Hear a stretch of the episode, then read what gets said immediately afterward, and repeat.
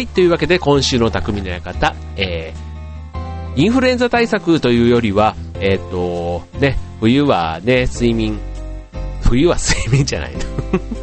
冬は、えっ、ー、と、睡眠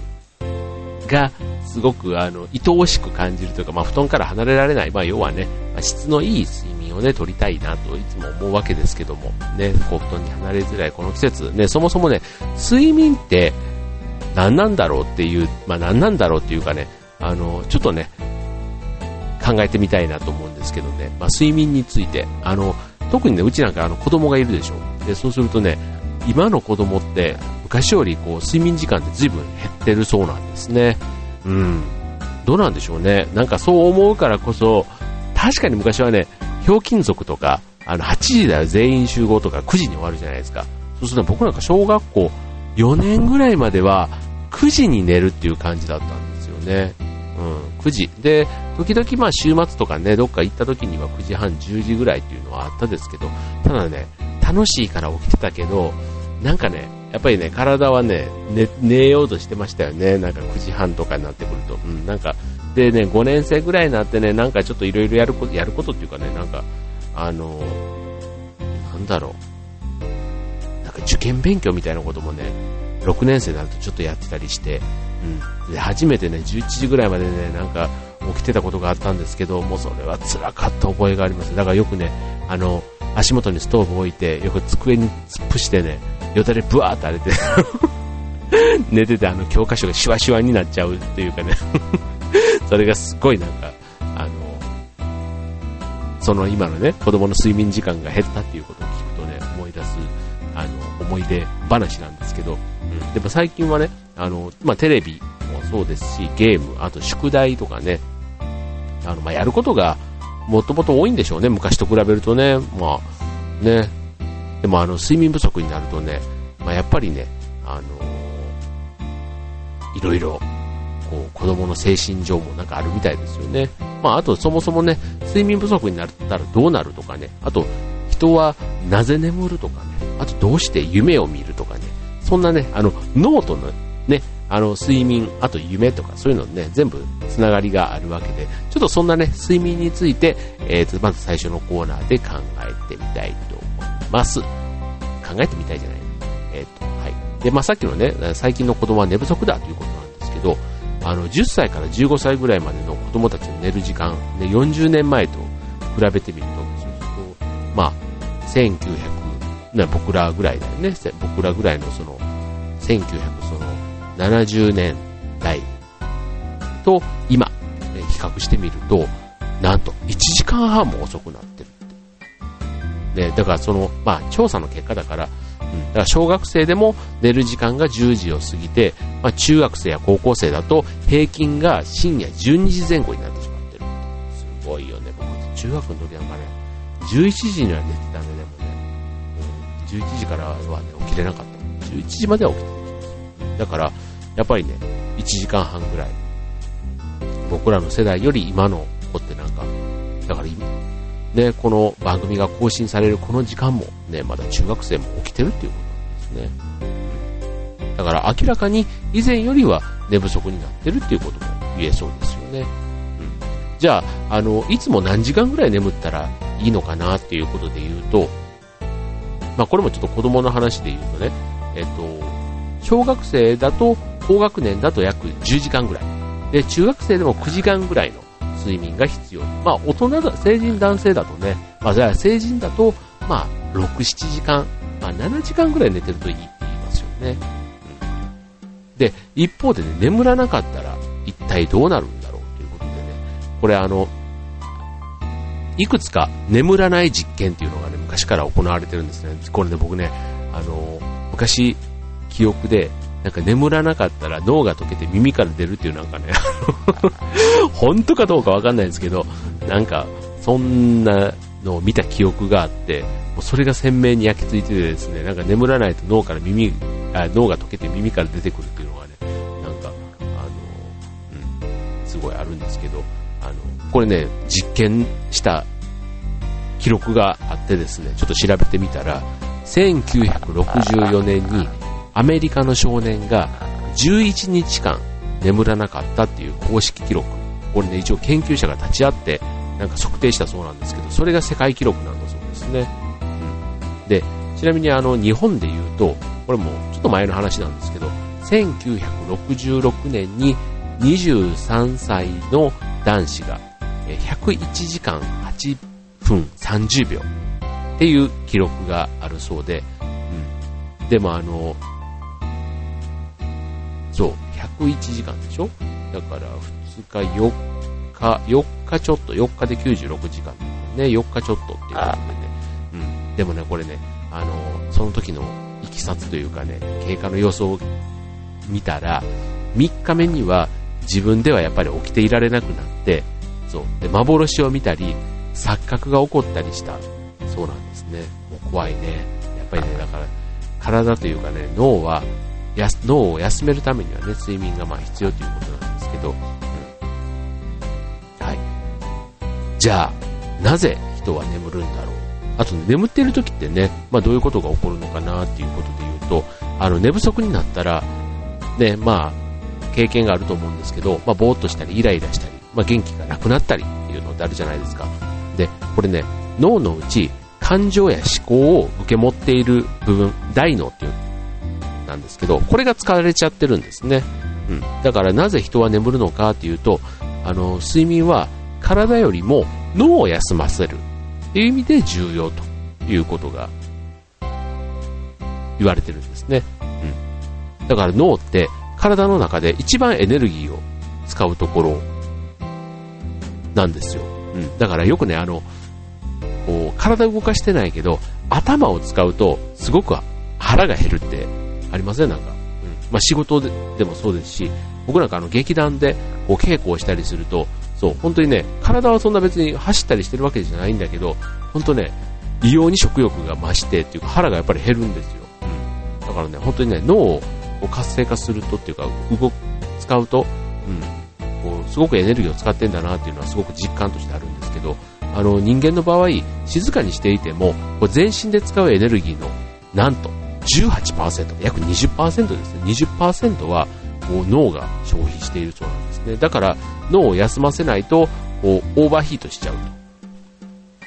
と。いうことなんですね。うん。なんか、脳を休ませるっていうのがすごく大事と。うん。で、あとね、もう一個、よく言われる、その、寝ている間には、成長ホルモンが分泌されるんですね。うん、で、これあの、体を作る、ね、こう、特に成長期の子供なんかは、その体を作ることを促すホルモンが脳から分泌されているので、まあ、この成長ホルモンが足りないと、まあ、骨や筋肉のね、成長が遅くなってしまうということで、あの、昔のね、ことわざ、それこそ寝る子は育つっていうのは、本当にね、こう科学的にというか、ね、立証されていることっていうことなんでしょうね。うん。なんか、あの、本当にね、でもね、最近あの、睡眠の話で言えば、こう、なんだ、あの、運転手さんが、こう、なんか、急にこう、ふって寝ちゃう病気、あの、無呼、無呼、なんだ、えっと、無、睡眠時無呼吸症候群みたいな、ね、なんかそんなのとかね、なんかあるじゃないですか。うん、だから睡眠ってね、意外とあの、侮るなかれと。ちょっとこの番組、今の今回の放送をきっかけにね、ちょっとあの自分の睡眠で不安なところがある方、ちょっと調べてみるといいかもしれない。です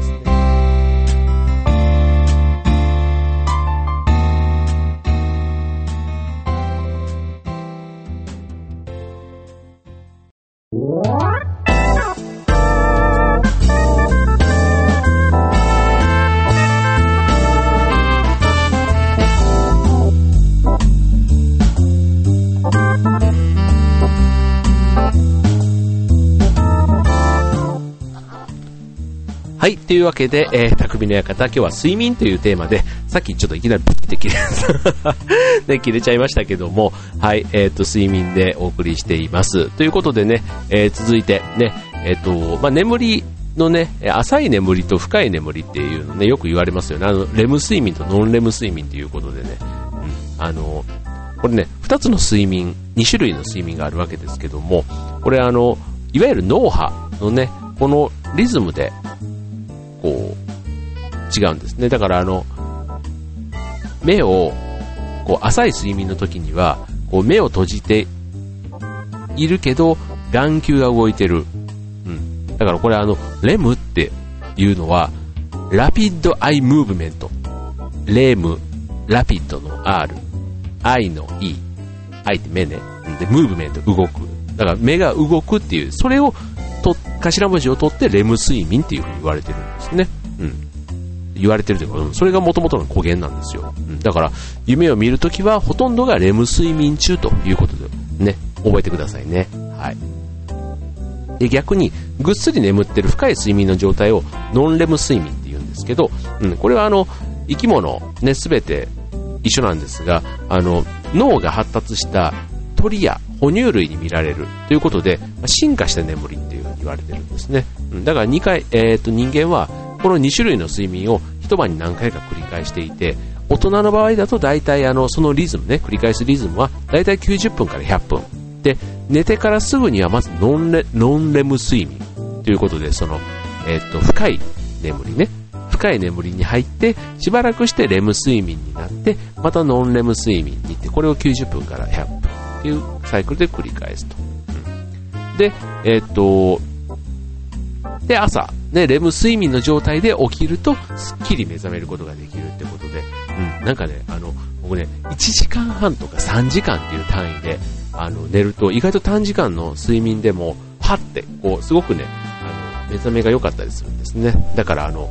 そう、なんか36とかね、あと7時間半、9時間ね、そんなサイクルでね、えー、リズム、リズムを刻んで寝るっていうのもね、すごくあの、起きた後ね、すっきり起きられるっていうのはね、一日の中ですごく重要だなって思うのでね、ぜひちょっと睡眠時間を工夫してみてくださいね。はい。でね、あと、さっきの夢なんですけど、これね、レム睡眠中に夢を見るんですけど、そう、そもそもね、夢って何でしょうっていうとこなんですけど、これちょっとまあ科学的な話で言うとね、あの、例えばあの夢って、こうなんか欲しいものがね、あっさり手に入ったり、こう、なんか、本当は行かないといけないのに、夢の中だから全然行けなかったり、勝手に自分がね、空を飛んでたり、ヒーローになったり、もうなんか自分なんかもうキョンキョンが出てきたりとかね、もうね、あの まあ、夢の世界って結構めちゃくちゃじゃないですか。で、あの、夢について一番あの最初に科学的にこう解明しようとしたのが、あの有名な心理学者のフロイトさんなんですね。うん、あの、これちょっと1900年にあの、夢判断っていうのをね、まあ、書いた方なんですけど、うん、そう。だから夢は本能的な欲望の表れというね、そんな説をね、唱えた人なんですけど、うん、そう。でもあの、夢って、こう、例えば音音とかね、こう外からの刺激とか、あと体の状態も夢に影響を与えることって、ね、例えばあの目覚まし時計が鳴ってたりすると、こう夢の中ではなんか別の違う音で、こうジジーって鳴ってたみたいなね、なんか、なんかそれ、ちょっと重なってる経験とか、ね、ないですかなんか。うん。で、あと、あの、いろんなね、こう、説があるんですけども、うん。よくその夢、夢って何って言われると、あの、一番有力なのは、夢を見ることでいろいろな記憶を整理している。まあ、寝ている間に、こう、もう、こう見たり聞いたりした情報を、まあ、それを記憶として、こう整理するなというのは前から言われてますよね。なんか、うん。だから、あの、寝ないと覚えたこともね、こう、脳に刻まれない。だから寝ることで刻まれるっていうことなんですって。うん。そう。だから、あの、自分にとって必要なものと必要でないものもね、情報をきっちり整理して、えー、記憶していく。うん。で、その過程でまあ夢を見てる。うん。っていうことらしいんですよね。うん。なんか、夢ってね、うん、なんか何気なく見て、実はあんまりこう、また覚えてないことも多いですけどね、そんな、あの、まあ、言われ？があるということでね。はい。じゃあ最後にね、あのー、まあ、えっと、睡眠の話のまとめということでね、うん、まあ、さっきの脳をね、休めるということで言うと、あの、例えば、えっと、こう、さっきの脳が、こう、睡眠をとることで、まあ、記憶に役立つと。うん。だから、要はこう、単語とか何でもいいんですけど、こう寝る前に覚えて、で、それを覚えた後寝ますと。で、それで、じゃあ起きた後にどれぐらい覚えてるのって言われたら、結構覚えてると。まあそれは、だからあの、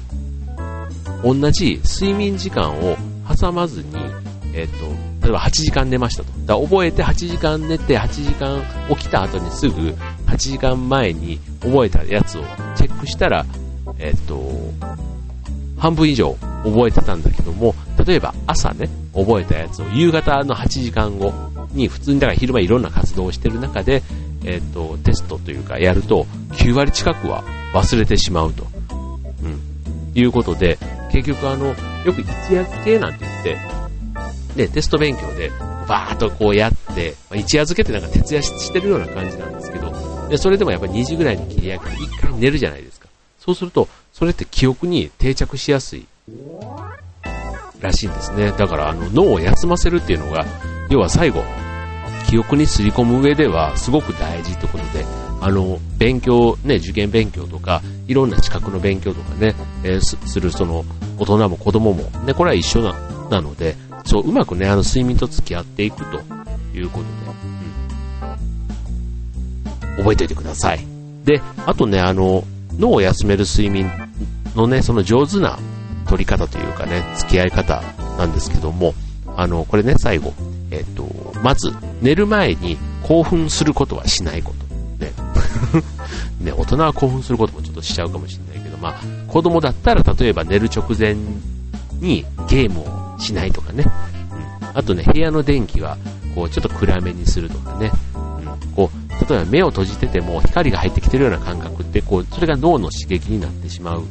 し、あと逆に真っ暗だと、こう不安になって、それが逆効果になることもある。ななんか別に暗い方が寝やすいっていう人は全然それはそれでいいんですけど、うん、だから、あの、人によってはね、そういうちょっと、あの、豆電球とかのね、そんな弱い明かりをつけておくぐらいだったら脳の刺激にもなく安心して寝れる。で、あとね、朝起きたら太陽の光を浴びる。これもね、体のリズムを作る上ではすごく大事と。そうやって、えっと、体のリズムをしっかり刻んでいけば、まあ、夜もね、ちゃんと眠くなって、よく寝れるということなんで、まあ、例えば夕方のね、歌種とかがね、あれが結構ね、あの、寝ちゃうと夜眠れなくなる原因になるから、ね、ちょっと夕方ってね、結構あの、